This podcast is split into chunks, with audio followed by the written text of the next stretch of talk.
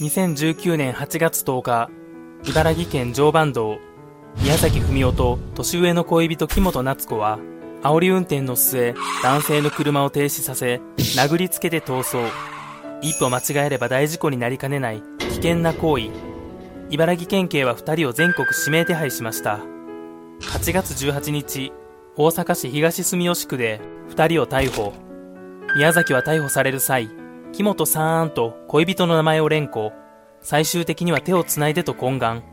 木本は宮崎の母親とそっくりだったそうで、宮崎は木本に亡き母親を重ねていたのかもしれません。